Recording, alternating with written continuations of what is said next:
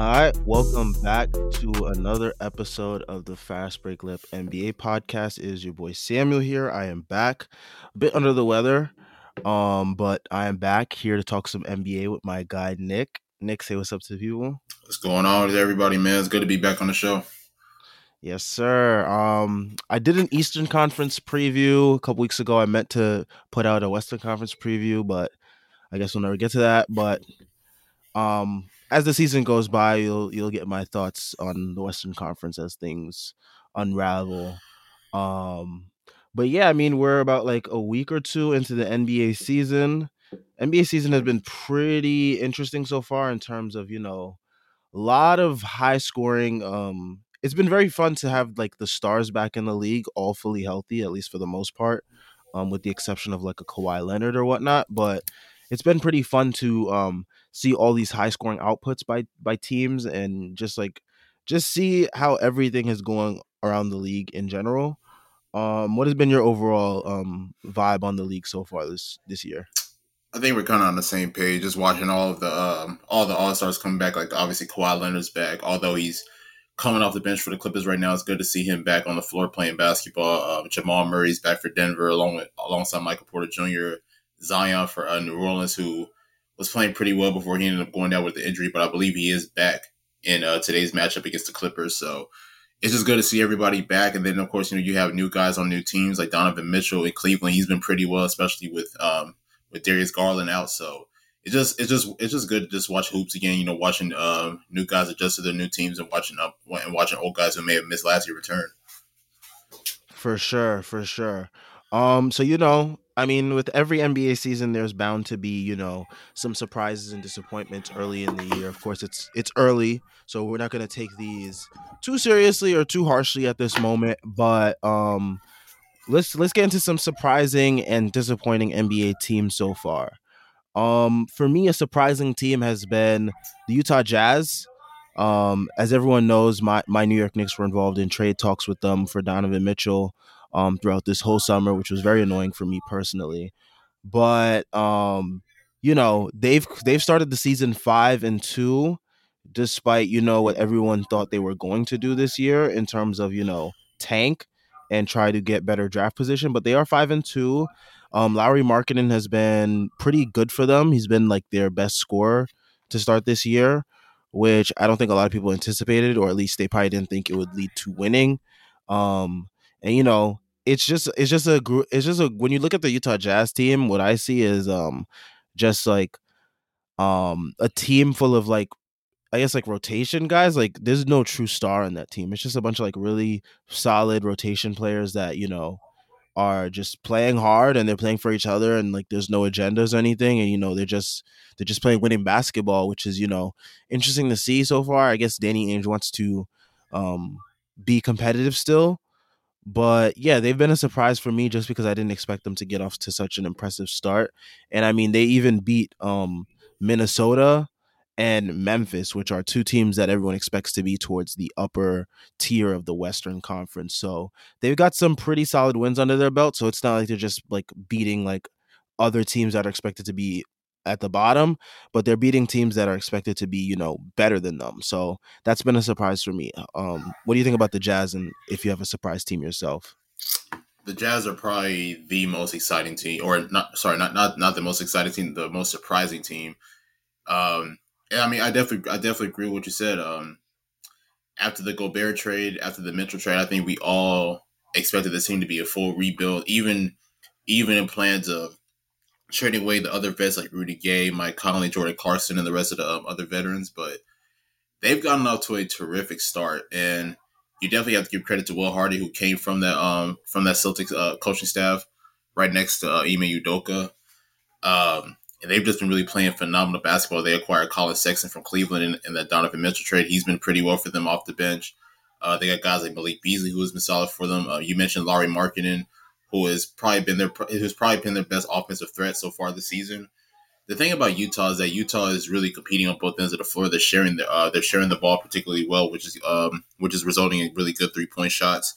Um, I have my notes here. They're actually um, the defense. I mean, I know, I know, I know. Um, uh, statistically they're probably like top 20 in defense, but honestly, you probably can't even tell with their start. I mean, they're definitely competing on the end of the floor and really being able to get good stops. Like for instance, in that game against Denver when they were blowing them out in the first half, that first game of the year. Even in that New Orleans game where they were uh, when they when they when they when they ended up going into overtime, they uh they were up by like 17, 18 points in the fourth quarter before the Pelicans ended up coming back. And even last night per se against Memphis, I know that Memphis didn't have Ja Morant, but just just I mean just being able to beat these these um these playoff contending teams early in the season, it, speak, it speaks wonders. Um, I'm not sure if they can keep the momentum going. I'm sure that we're all on the same page. Nobody expects Utah to really continue to make noise and possibly make the playoffs or even like possibly get to the finals or anything like that. But for them to get off to this hot start is really impressive. For sure. Um yeah, I mean, they've been one of the more surprising teams to start. Um, you know, shout out to their to the young guys. I wonder I wonder how soon they they move on from guys like um Mike Conley, Jordan Clarkson, Malik Beasley, if they do, because I mean if if Danny Ainge was right, um, or at least he was if he was telling the truth in terms of when he when they said that the Jazz still want to like retool, they didn't want to like go full rebuild. If that is true, then then those guys might be off the table and they just might continue with those guys um throughout the season and and, and see where it leads them in terms of you know playoff slash play in. Um, another another um, did, did you have a did you have a surprising team for yourself? Um, if I had to choose one, I know that they're three and four this year, and I'm sure nobody really expects them to really make a lot of noise as the uh, season progresses. But the Indiana Pacers, honestly, um, they've really been competing over the past week or so. Um, Tyrese Halliburton to me is looking like an All Star caliber player. I don't know if he'll get in because of how deep the East is, but you know he's he's definitely doing well, being that leading factor for the team, really showing his true value as a um, as a franchise guy. Um, Buddy Hield has definitely been uh, shooting the lights up for them, but also Ben Mathurin, who can be like one of the top candidates for rookie of the year. He's been showing um he, he he's he's definitely been playing well as well. Uh, they had a big win even last night against the Nets. I think he dropped a 32 in that game. So mm-hmm. Indiana's been on there as far as uh, as far as you know up in the radar. I don't know if they can keep the momentum rolling. I don't know if I don't know if um, Buddy Hield is looking to be on, on that team long term or, or if they're looking to trade him. But Indiana's been really impressive this year. Yeah, Indiana. I've I've I've tuned into um I've tried to tune in or at least check the box scores as much as I can when it comes to the Pacers because Ben Mathurin was one of the players that I wanted the Knicks to draft, but you know we didn't get that um that luxury of um being able to draft him. But I do tune in. Also, you know that's my Haitian brethren right there. So you know I'm always tuning in to see how he's doing. Um, but yeah, they do have a lot. They have a, a decent collection of young talent now with um with Tyrese Halliburton, Halliburton, Ben Mathurin. You got Isaiah Jackson, who had himself a heck of a game last night um, against the Nets with about like 18 points. He had a double double. He had a couple, had some assists, had some blocks. Um, you know, he really punished the he um the the Nets down low um when it came to um scoring in the paint. You also got um Jalen Smith, who's been really good for them as well, um in terms of rebounding and stretching the floor. Andrew Nembhard, Chris Duarte. Like they just got a really solid collection of young talent. Um, besides those guys, it's just a matter of what they're gonna do with um, Buddy Hield and Miles Turner going forward. Because as we know, they have been, you know, the subject of trade rumors for the good part of the um Miles Turner has been part of trade rumors basically his whole Pacers career. But Buddy right. Hield has been coupled in those trade rumors since he got there because, you know, there are two pieces that any playoff team would like to add, more specifically the Lakers, because the Lakers are absolutely struggling and absolutely atrocious, which we will get into later. But um, if the Pacers see that this momentum is continuing, they they could just you know keep those two, but it's highly unlikely that they keep both of them, especially if you know the way Buddy Hield's been playing. He can definitely garner you some pretty decent assets, I think, um, from a team that wants to you know move forward, con- um, competing but yeah, it is going to be interesting to see what the Pacers do going forward because you know I, I assume they didn't think they would get up to get up to this hot of a start or at least this good of a start um early on, and for Ben Mathurin to look this good as he's been looking so far. I mean, right. Mathurin's been incredible, and a lot of the rookies this year have been incredible, which we will also get into later. Um, but yeah, the Pacers definitely have been somewhat of a surprising team as well. No facts. Um, honestly, Indy, uh, you can honestly say that Indy might be in that same boat as Utah. You know, coming into this year, I'm sure everybody expected them to tank because obviously everybody's trying to really make a push for uh, Victor Wembanyama with their number one pick, but they've been in that, but they've been really competing as well, honestly. So, like, I mean, like I mentioned, I mean, I'm not sure if they can keep that momentum rolling. I'm not sure if they can become a playing team, but you know, just looking at the uh, traje- at the uh, tra- trajectory of this year, you know, they can definitely, they're definitely, they're definitely going in the right direction as far as a rebuild and as far as becoming a playoff team. For sure. Um, you know, another surprising team, and I think this is my last surprising team, would have to be um the Portland Trailblazers. Um, starting off five and one, they have been really impressive to me in terms of because I think everyone's been tired of the whole Portland thing every year. They don't really expect Portland to really go that far. It's like they're like, okay, Dame will take them as far as they can go, and that's about it. But they Dame has been joined by Anthony Simons, who had a pretty good, however however many games he had last year, and it's been a big joke that he he got a contract off like a, a hot streak basically. Um, but he's he's he's he's showed he's shown early on this season that he's he's been pretty much worth the contract if not being underpaid. But he's averaging 20, 20 points, 20 and a half points per game to start the year. Um, and you know, he had this really insane stretch against I believe it was the Nuggets where he just like lit them up where he had like 22 straight points or something like that. Um, but yeah, he he offers that similar um f- flamethrower esque ability that um what you call it CJ McCollum was able to provide. Mhm. Um, they also got good supporting pieces, I think, in um, Jerami Grant. Nurkic has been always a solid um, force down low. Josh Hart, um, Shaedon Sharpe. You know, he's shown some things early on um, as a rookie in this um, in this league. Um, but yeah, I think the Portland being five and one, I don't think anyone else really had that. So it's been interesting to see. It's going to be interesting to see how far they can go in the Western Conference. Um, I mean, their numbers. Um, I mean, the the thing that sticks out to me, I think, is the opponent's opponent's points per game, which is like they're ninth in in the league for opponents' points per game. Um, and I think that's interesting just because they've struggled defensively in the past. So we'll see if that's something to keep an eye on going forward. But how do you feel about um, Portland this year? Coming into this coming into this season, honestly, um, I know a lot of people weren't really too high on Portland, but I've always been on the record saying a healthy Dame can definitely get you at least to the play-in. Now, I don't know if they can make it past that play-in, but I knew that Portland would kind of be in that kind of be in that in that realm of really competing for a play-in spot.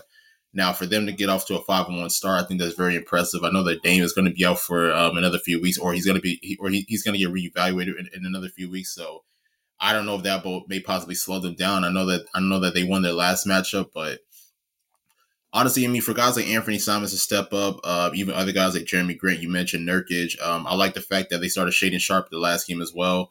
So Portland still has a pretty good depth, honestly, even with guys like Gary Payton II, um, Josh Hart, and the rest of these guys. So I think they can be able to sustain if they could possibly remain that consistency. If Chauncey Billups can continue to preach defense and allow these guys to really come into their own offensively. So they've been really impressive, honestly. I mean, we saw Simons get that game winner against Phoenix a week ago. Um, we even saw that big one against the Lakers after they were down. I think they were down like eight points, like like late in the fourth quarter, and, and, then they ended up making that miraculous comeback. And then they even had a really solid win against Portland as well. So Portland is really shown to like, show to just compete, just just continue to compete on both ends of the floor, and it's really impressive, honestly. So hopefully they'll be able to keep that momentum rolling, even with Dame being out for the next um, however however long. For sure, and it's going to be interesting to see because Dame was out um, last year, and then Portland just basically was like, "All right, we're just going to go into tank mode." So it's going to be interesting to see if you know if Dame does miss extended time, how do they mitigate that? Are they going to rely on Anthony Simons? Are they going to rely on um, and Sharpe? Are those two going to be reliable enough to you know withstand the absence of Dame? Um, let's get into some disappointing teams because I think there's quite a few in the NBA this year, but there are Mhm. some ones that are like really staggering. Um, maybe just maybe just specifically because of name value. Um, but I think we should start with the biggest one. Um, the Brooklyn Nets. Yep. They are one and five on the season. They lost to the Pacers last night. they have basically they have consistently been one of the teams that if you want to get your season high tonight or like if you want to put up 30 that is the team to go in and play. I mean they i mean wow going back as far as i can remember i mean you had Ja Morant and Des- desmond Bane both dropping 38 apiece on them. They Giannis having 40 Giannis had 40 on them and was killing them in the paint because they have no interior um, defensive presence at all whatsoever. Um, you had um, Luka come in there. He dropped 40 on them as well. You had Benedict Mathurin drop 22 and one half versus them, finished the game with 32. I mean, like guys are coming in there and they're just getting their numbers, and there's nothing Brooklyn can do about it at all. Um, and it's it's it's so insane to me that the Nets thought that after you know everything that transpired this offseason that bringing back basically like those two malcontent players and then pairing them with Ben Simmons with everything that we've known about Ben Simmons over these like whatever many years it's been um and then coupling it on top of a bad a, a, terribly built roster. Like the roster construction is terrible over there. There's no interior presence defensively. There's barely any perimeter de- um present uh perimeter defense presence. I mean, you're just relying on Ben Simmons and Royce O'Neal to be the main um sources of defense. But other than that, it is just like anyone can get whatever they want on Brooklyn. Um, and that's not even to mention the off court um distractions that are always seems to be a factor with this team. But yeah, I mean, what do you make of Brooklyn's start so far and like what where do you think their ceiling is this year as a team? It's disgusting this year what's going on in Brooklyn, man. Um this team stinks on this team just stinks on defense, honestly. They're second to last in defensive ranking, which is hor- which is just horrific. Uh we, we mentioned it before John Desmond Bane dropping 38. Um Giannis just killing them with 40.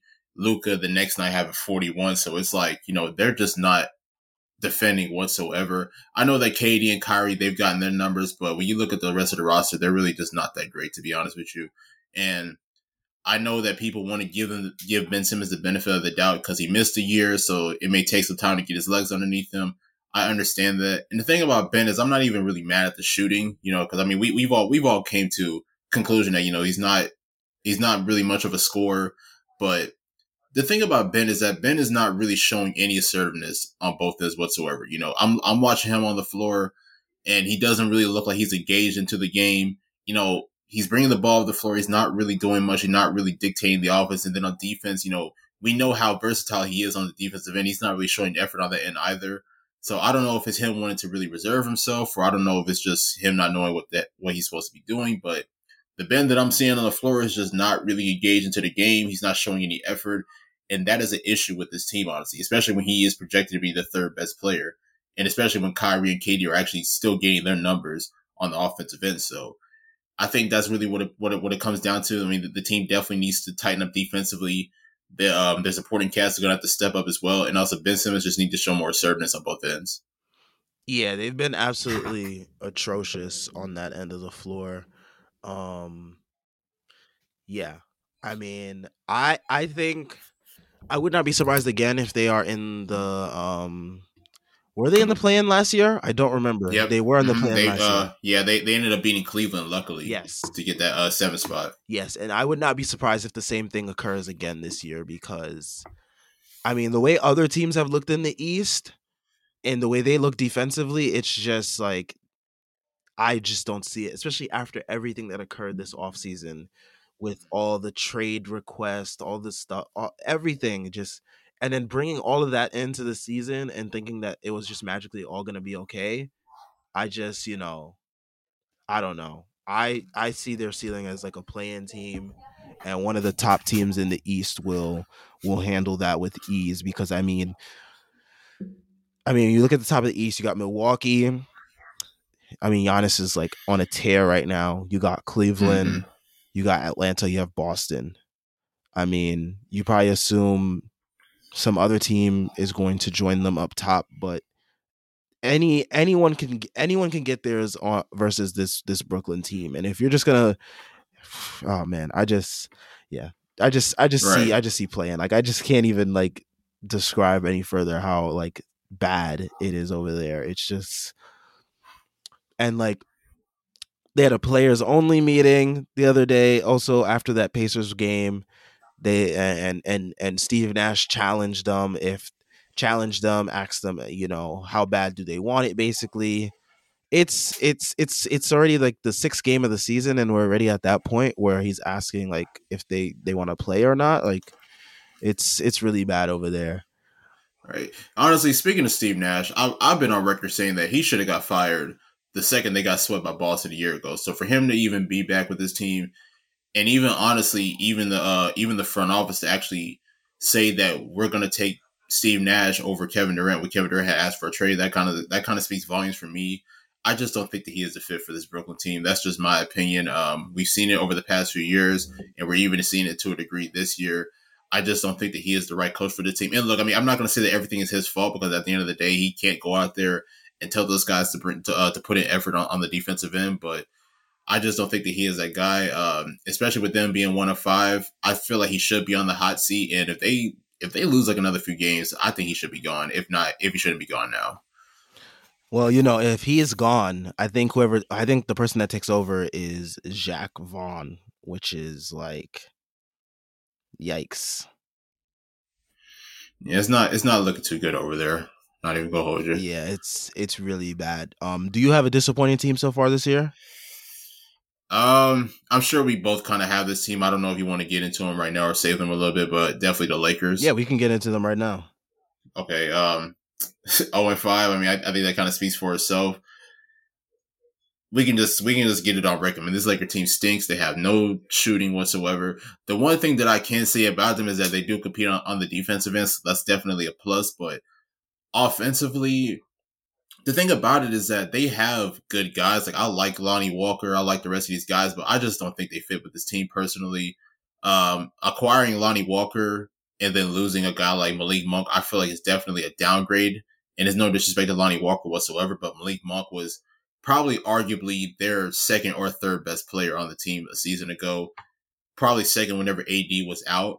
So to lose him was definitely a downgrade for that. And then honestly, I mean Patrick Beverley, I get it on the defensive end, but offensively, Patrick Beverley can knock down shots, but he's not a sniper. And I feel like, you know, in the past, what we've seen with these LeBron teams, with these LeBron teams, is that you have to have three point specialists. Like in Miami, he had Ray Allen, he had Mike Miller, and the rest of these guys. In Cleveland, he had guys like even Kevin Love became became more of a stretch big. He had J.R. Smith and these guys. So, and even even the bubble championship when he had guys like KCP, Kyle Kuzma, Danny Green, and the rest of these guys. So, I don't know what it is. I feel like Rob Pelinka is really looking funny in the light right now because for him to go away from that from that sequence and for him to go away from that formula and to get guys who are not really much three point threats, which LeBron has alluded to even after the first game that he played against Golden State.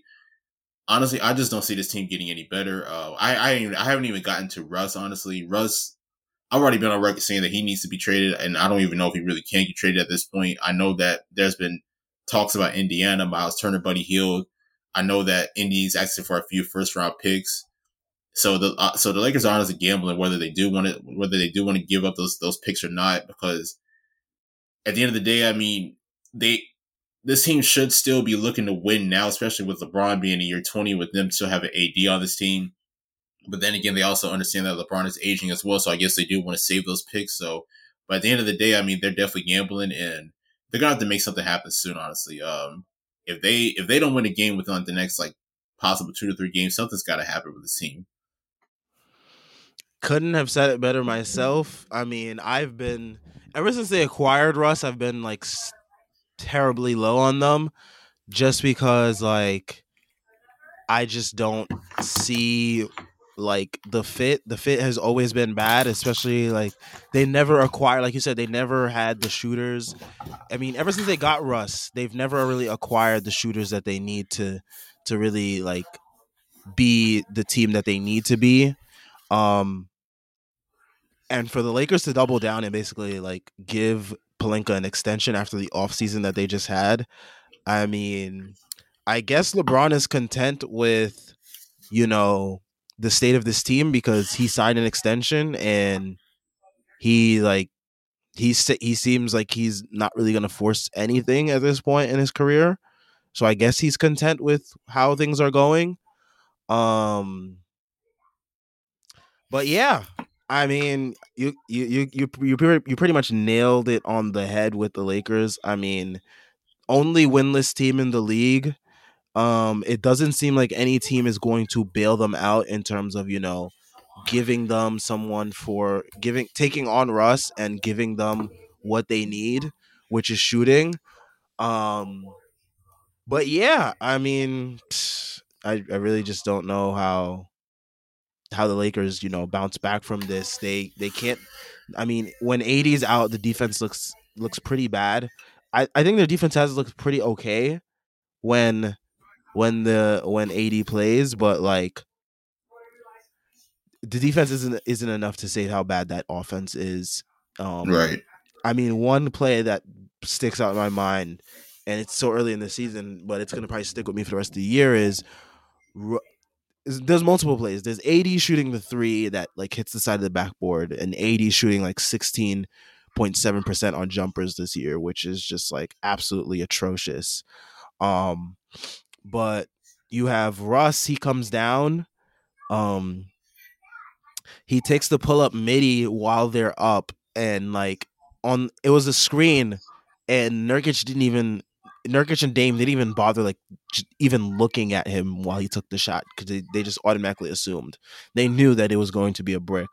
Um, and for that to, to to be what Russ is at this point in his career, I mean, it's just pretty sad at this it's point. Sad, yeah. But I mean, the Lakers and himself, they haven't done anything to really help themselves in that moment in this in this moment. So yeah, I think it just like the lack of awareness in that moment too. They said they were going for a two for one. You don't go for a two for one when you're up. You drain the clock down and you exactly. take the best possible shot at that point. You basically gave Portland a free win at that point when you said you were going for two for one. So so many issues with the Lakers. I mean, we could go on all day talking about how bad the Lakers are. Um, my my last disappointing team has been the Sixers. Um, they start off the season similar to similarly to the Lakers. They've been getting some wins as of late, but I mean, they still don't look like a good team. I think to me, like they've won some games, but they don't look like a good team. And um yeah, I mean, they are let me see what they are. They are 3 and 3 and 4 on the season. They've mm-hmm. won their last two. Um I will say this, Tyrese Maxey has looked pretty great for them um, including that 44 piece that he dropped the other day, um, which you know almost every player in the league has been doing lately, allegedly, um, to start this year. It's been um, really interesting to see how many players have gotten 40, and we'll see who's next. Um, but yeah, he's been pretty good for them. I think. Um, but other than that, Harden has been pretty inconsistent, if not bad, most nights. Joel Embiid has looked um bad um as well. He's gotten his numbers on some nights, but he's also just looked pretty like slow, bad. I mean, they're 25th in points per game, they're 30th in rebounds per game, 21st in assists per game. Like offensively, they are just like not it right now. Um they I mean, their bench is is all right, I guess, with Melton and you know Niang and what am who am I kidding? This this team, I really don't I don't understand what the hype was for this team coming into this year. Um hold on. Ooh, I don't I didn't really didn't see thank you. I didn't really see what the hype was for this team coming into this year. Um but yeah, I I really don't know how far this Sixers team goes. Um I guess everyone was hyped with the PJ Tucker and Danuel House acquisitions, but I really can't see how much of more of an impact they're making on this team if James Harden and Joel Embiid are going to be as bad as they've been so far this year. I mean, the only positive outlook I think that you can have on this is like they can't be any worse than they are right now. Um but yeah, how do you feel about the Sixers um and their start to the season so far? I'm honestly on the same boat with you. Um, I'll be real. I, I wouldn't say that I was too high on Philly, but I felt like you know if because the last few years Embiid has been an MVP type player. You know he's uh, he's been top two or top three in MVP votes. So I expected him to come out once again. You know with another with another dominant season and him being the leading factor. He has definitely got his numbers, but it hasn't been the same impact as it was over the previous few years. Um, and then another thing that I was expecting was Tyrese Maxey to be that second guy or that second option on the offensive end and, and allowing James Harden to really be that playmaker type role. Because I mean, we, I think we can all admit, even though Harden has had good moments this year, he's definitely not the same James Harden as he was four to five years ago. I think everybody can possibly agree with that. Mm-hmm. So for them to be so for them to get off to a slow start, it's kind of it's kind of it's kind of interesting to me. I mean, defensively they haven't really been that great. You even mentioned that they're dead last in rebounding, which is definitely a big issue. Um, then on top of that, I mean, their, their supporting cast is not really given anything, honestly. I mean, we, we mentioned Georges Niang, De'Anthony Melton, which they acquired from Memphis. He's a really good three point shooter. He hasn't really shown much. Matisse Thybulle, I think he's only averaging like 1.3 points a game so far this year. So their second their second unit really have not has not really given them a lift, honestly. So and then honestly, I mean, I'll be honest, man. I think I think Doc Rivers needs to be another uh, coach that's kind of in the uh, in the hot seat as well. Honestly, I mean, you know, we, we we know what we know what's happened over these last few years. The Sixers, since the whole Joel Embiid era, has yet to make a conference finals appearance, which is really really intriguing to me, which is really surprising. But I'll be honest, man. Um, just I mean, I I personally I want to have high high hopes for them to turn it around. I feel like they can with the dominant Embiid, but I don't know if I would even put them ahead of teams like Milwaukee, um, even Cleveland, honestly. Um, who else is up there? Boston. So, you know, Philly's going to be out there. I, f- I still feel like you know they're going to find a way to be in to be in that playoff position, but mm-hmm. I don't really have any other high hopes for them outside of that moving forward. Yeah, um, it seems like it's going to be another same old same old year for Philadelphia. Um, sorry, Philadelphia fans, if you're tuning in. But I mean, you see for yourself when you watch your team how bad it is.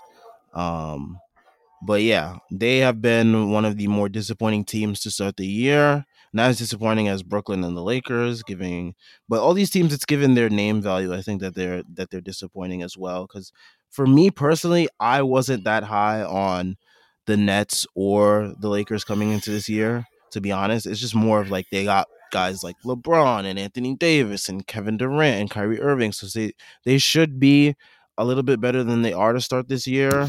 Um, other than that, I really don't have any other disappointing teams. Did you have any other right. disappointing teams? Um, I have one more, and I think that we really need to discuss them because this is a team that clearly didn't get better in the offseason. They didn't really make any moves, and I think we're kind of seeing it to a degree. The Miami Heat, who are mm. two and five this year, um, it really all started with that loss against Chicago to uh, to open the year, and then I mean, and then it's kind of like trickled down. They got blown out by Sacramento um, last night. Miami, Miami's interesting to me, man, because like I mentioned before, I mean, this is a team that didn't really get better in the offseason. and I, I know I know that they've been without guys like Victor Oladipo, but now it's like you know the question is what's what's next moving forward for them. Um, Jimmy Butler still obviously obviously the number one option on, on, the offensive end, and then of course you have Tyler Herro um, right behind him. But I'm just gonna be honest, man. Um, I'm I'm a big fan of Bam Adebayo. Um, I really like him a lot, but to me, he hasn't really taken that leap. In my opinion, I don't think he's I don't think he's done it yet over the past few years that I that I projected um, probably about two three years ago. He still kind of seems the same to me. He hasn't really taken that leap as far as like a like a number one option or even like a big offensive threat to me. And I think that's really been a big issue for them. So Miami is two and five right now. They're one of the um, they're one of the, they're one of the worst teams in the league, and I I think that they could possibly turn it around, but I don't know if they could be like top three or four in the East. So it'll be interesting to see like you know where they can go from here. Yeah, definitely. They kind of slipped my mind a little bit because I'm just like someone that doesn't like. It's funny enough because I was actually tuning into their game yesterday against the um, Kings, where the Kings were absolutely crushing them in that first half. Um, Kevin Huerter was absolutely lighting them on fire. Mm-hmm. But um, yeah, I mean, their their main guys are Jimmy Butler, who's getting up there in age, um, Bam Adebayo, who, like you said, hasn't really taken a step offensively, um, and Tyler Herro, who, despite you know all the six man of the year hype that he had before, Um, you know, he is limited defensively and, you know, Mhm. offensively, he's like if he's like one of your best players, that's probably an issue cuz he doesn't do much creating, I think, in my opinion. Um, he's more of like a guy who gets hot from shooting. Um, but yeah, I mean, I wasn't that high on the Heat going into this year. Um, I still had them as a playoff team, but I didn't ex- expect them to start season two and five. Um, but yeah, I mean, Kyle Lowry is like one of their main guys that they paid. He's getting up there in age. Victor Oladipo, he they kept him. He is also someone that's always hurt a lot as well. It's just a lot of like for Miami to get back to where they were last year, a lot would have to break right for them. Um, and Mhm. it doesn't seem like it is. Um, Bam would have to take that leap. You know, guys would have to be healthy. Kyle Lowry would have to be better. Like all that stuff. But it seems like you know everything is catching up to the Heat at this point. I mean, they weren't even. They weren't like usually when you when you hear of a star being available in the off season, you think like the Heat are going to get involved, but the Heat weren't involved in any base any trade rumors basically because they don't have anything to give up at this point. Um, that's of value to teams. So yeah, that is a good catch on the Miami Heat being one of the disappointing teams early on. Um, let's get into some some surprising players. Um, because like like like there are surprising teams. There are definitely some surprising players out there. Um, to varying degrees. Um, do you want to start things off with a surprising player that you have? Yeah, um, I know. I know we briefly mentioned this guy um, earlier with the Utah Jazz, but um, Lauri Markkanen is probably one of the more surprising guys this year, especially with the um, especially being the number one guy in the Utah success, um, averaging around twenty one a game on with nine rebounds and forty eight percent shooting. Uh, a few of his a few of his games, um, he had he had a thirty one and twelve performance against the Pelicans that game that went into uh the game that eventually went into OT. And then on top of that, he had another 24 point game in Houston. I believe that was a loss, if I'm not mistaken. But still, I mean, it's, it's still very impressive to see to see where he's going. Um, honestly, Markkanen has really found a lot of success over these past few years, um, especially in Cleveland, where uh, where they had an interesting lineup, kind of a bigger lineup that had himself, Evan Mobley, and uh, and, Jer- and, Jarrett Allen in that front in that front court, which which actually which actually led to a lot of success. And now it seems like it's kind of carried carried over to this year, honestly. So it's kind of like it's kind of like we mentioned. I mean, Utah for a for a alleged rebuild team, they have a lot of vets on this team, and Lauri Markkanen is clearly one of them. But with the way that he is looking so far, I don't know if there's going to be teams that's going to be want to look out for him, or like, or that's to, or that's to like look to trade for him. But if he continues to play like this, and I don't, I don't know if Utah would even want to be willing to give him up. Yeah. Uh, I definitely had Lauri as one of my uh, one of my um surprising players this year. Um, just because you know I didn't expect the se- the success from last year to continue on and increase. Um, obviously he was going to get increased role here in Utah, but I didn't think it would be leading to winning. Um, let me actually check his stats on the season so far because I do want to have that at least correct with um Lauri, but with Lauri as well, um, and with him and Wendell Carter Jr., it's just been interesting to see um how players from the Bulls have left there and Mhm. they've they've furthered their they've furthered their development. Um, but yeah, that's been that's been interesting to see. And while I have this up, I now have Lauri Markkanen. Um, he is averaging on the season. Let's see. Wow, why is this taking so long? Um, team stats. There we go. He is averaging 21 and 9 and 3 on the season. That's pretty that's pretty good. Um if he keeps that up, that's basically like all-star numbers. Um but I Right. I don't I don't think he'll make the all-star team in the West and you know, if he does, then you could come back and clip this and you know, this will be used against me, but he, he's been pretty he's been pretty impressive. I think this is this is the player that like players that people imagined when he came out of Arizona but things just didn't go right those first couple years in Chicago just because I think the way that they were utilizing him. Um, and you know, sometimes it just takes players a while to come into their own in the league, and you know, it seemed like the Bulls just didn't seem patient to wait that out.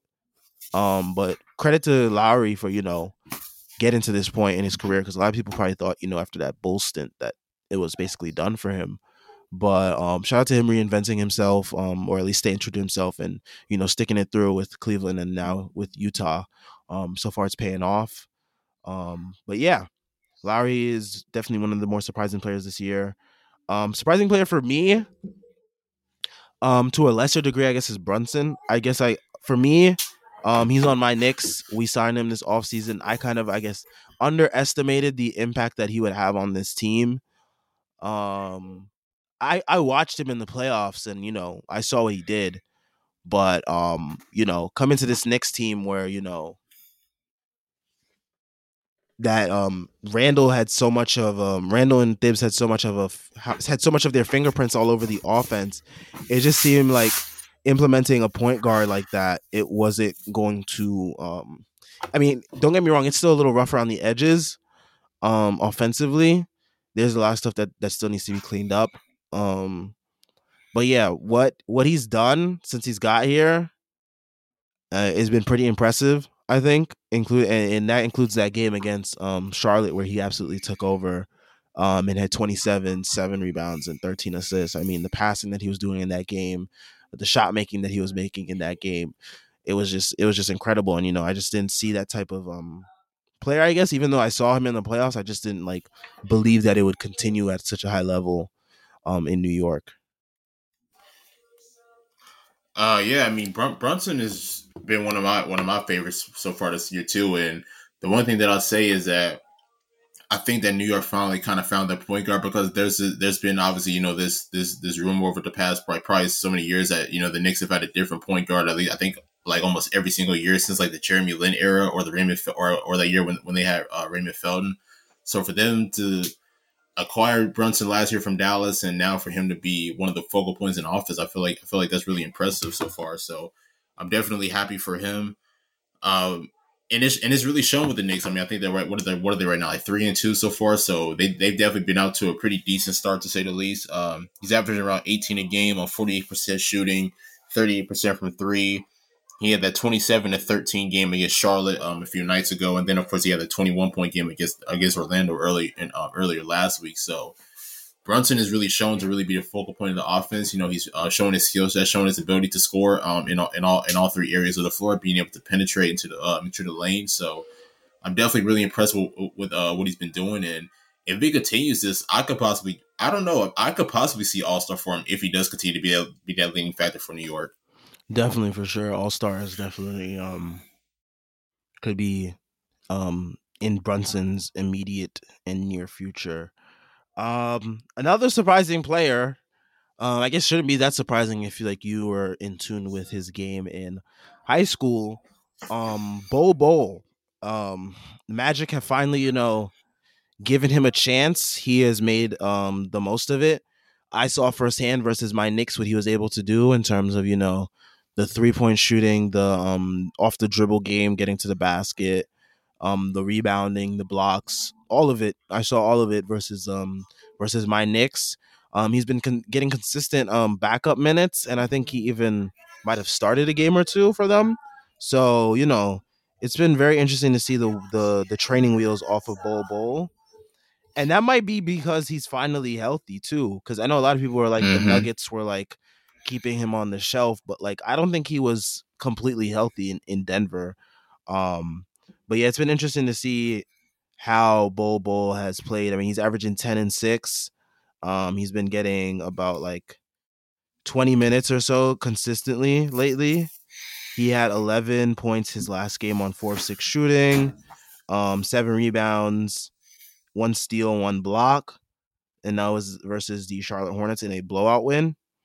But um, yeah, he's been he's been pretty pretty damn good this year, and I think this is a lot of this is what a lot of people expected to see from him when he got drafted into this league, um, just based off his high school tape. Um, so it's been very encouraging to see, you know, that he is still a productive um, NBA player, to, um, despite you know all the injuries that he's incurred over the years. Yeah, Bo- Bol Bol's been definitely been impressive so far for Orlando, and it's interesting to me because I mean, even even in the last game, you know, we saw him starting at point guard as as a lot as a, as a lot of Orlando's backcourt was out uh, with injury.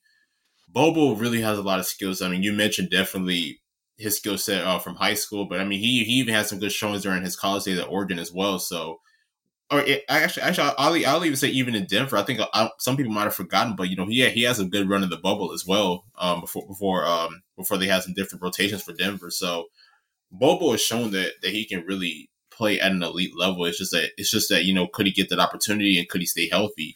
And so far this year, you know, he's definitely been he's definitely been healthy. He's definitely been healthy, and he's definitely had that opportunity so far as well. So Bol Bol, with him having that having that frame, having that size, and having that skill set, he could definitely be a huge part of this team. Especially we have such a such a um, versatile front court like guys like Paolo Banchero, Wendell Carter Jr., um, Franz Wagner.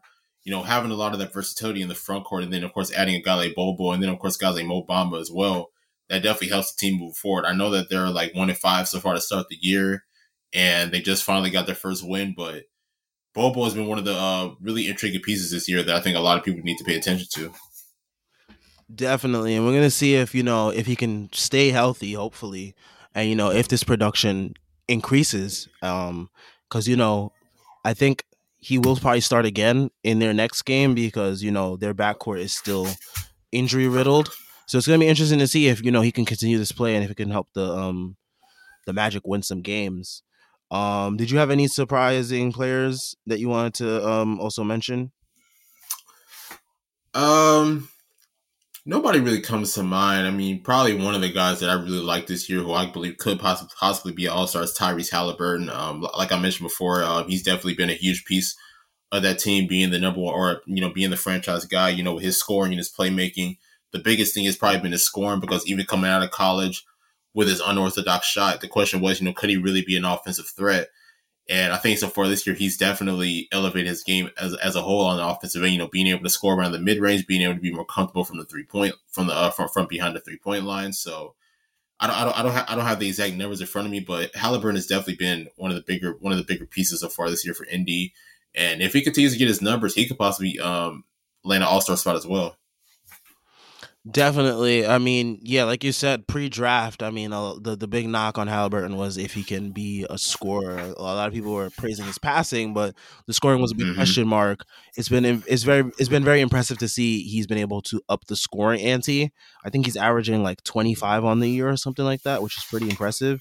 Alongside those high numbers of assists, um, I do want to get the assist numbers correct because don't want to be too off on my estimations um, of how well he's playing, but I know he's playing pretty damn well.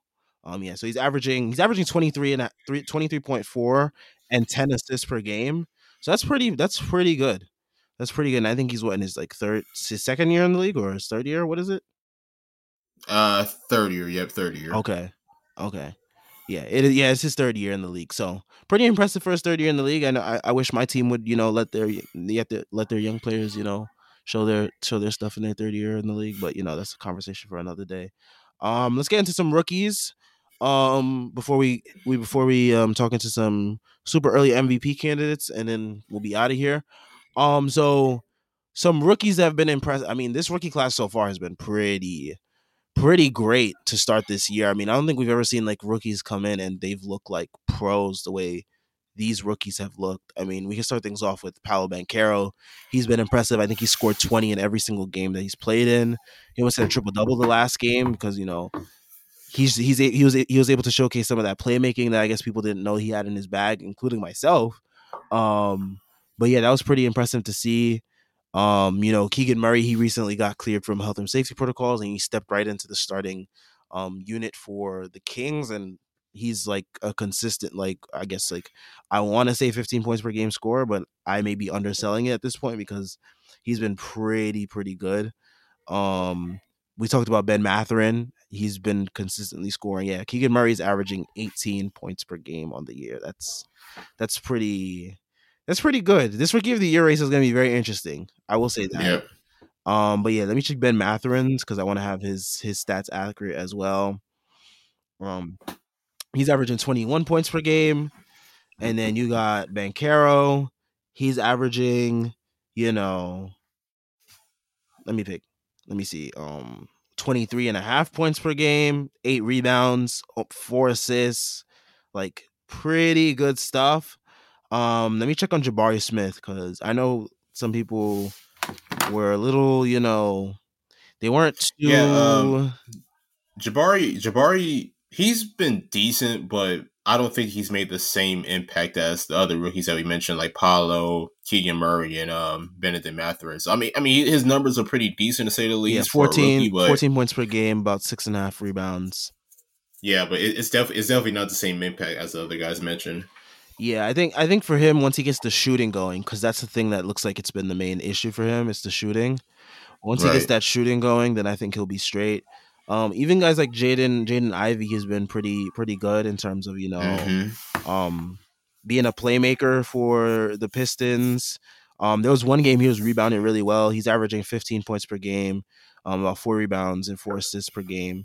So you know he's been pretty good for them as well. This is this is a pretty this has been this has been a pretty good um, rookie class. You can only imagine how things would have looked if Chet was playing right now for OKC. Mm, right. Um, he'll he'll he'll be back to start next year. But what has been your overall take on the rookies so far this year? Because this has been a pretty great class so far. It's it's been really impressive, and you know, you like you're watching these young guys, and they they've just seemed to really adjust to the professional game, like just really so fluidly. Like we mentioned, Paolo. Paolo already has the size and the skill set, so for him to be able to come out of the gates and be the player and like be the, be the effective player that he is is kind of not, not surprising to me. He definitely has the skill set. We know what he does from a scoring perspective.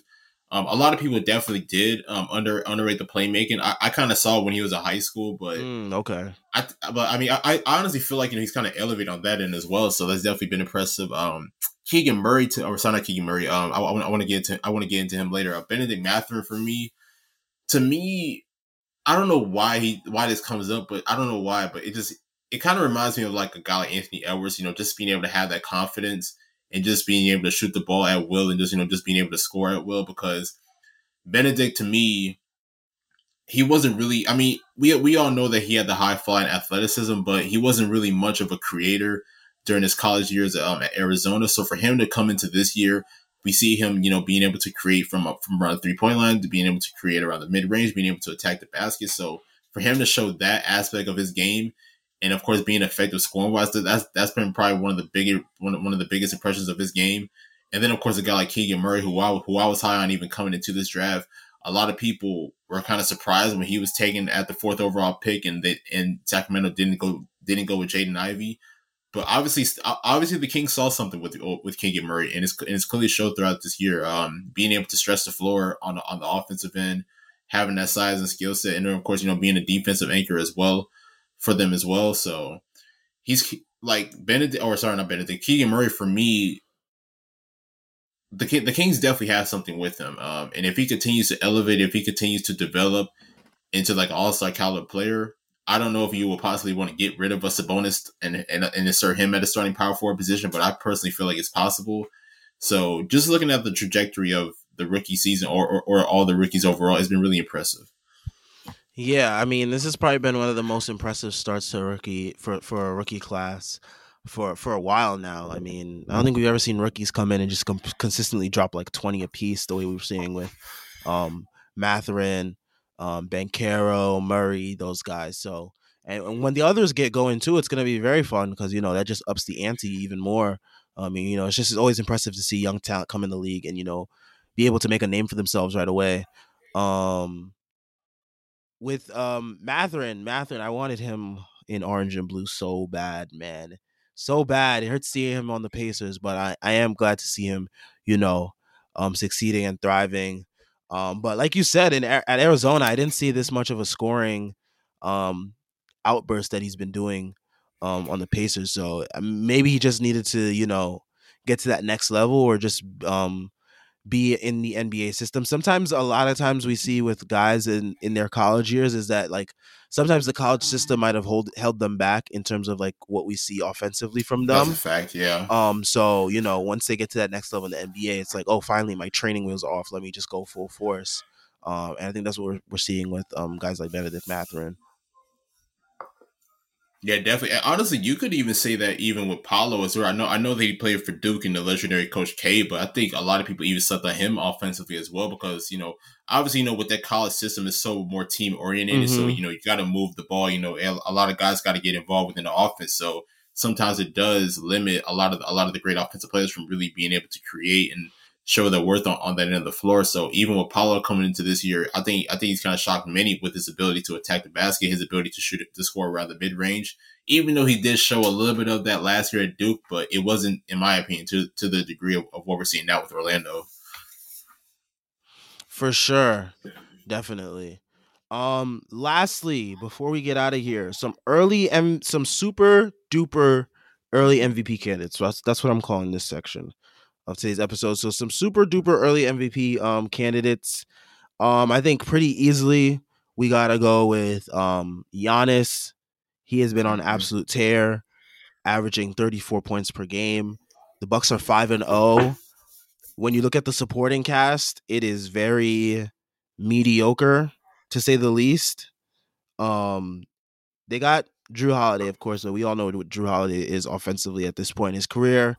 You know, you have um Jevon Carter, Bobby Portis, Brook Lopez, Grayson Allen, Wesley Matthews, um, Serge Ibaka. Like this is who's around Giannis, and they are five and zero. Oh. Um, they are just patiently waiting for um Khris Middleton to get back. Their defense has been impressive. It's been amazing. They are number one in the league defensively. Um, and that is, of course, due to Giannis and Brook Lopez. But I think a large portion of it is Giannis. Um, but yeah, the he's he's one of my um MVP candidates early on. Um, I would also say Luka, of course, is an early MVP candidate. Mm-hmm. Um, even though the Mavs are struggling, I do anticipate them to, you know, up things and you know get their their team record to where it should be because they are I think they are a better team than this. Um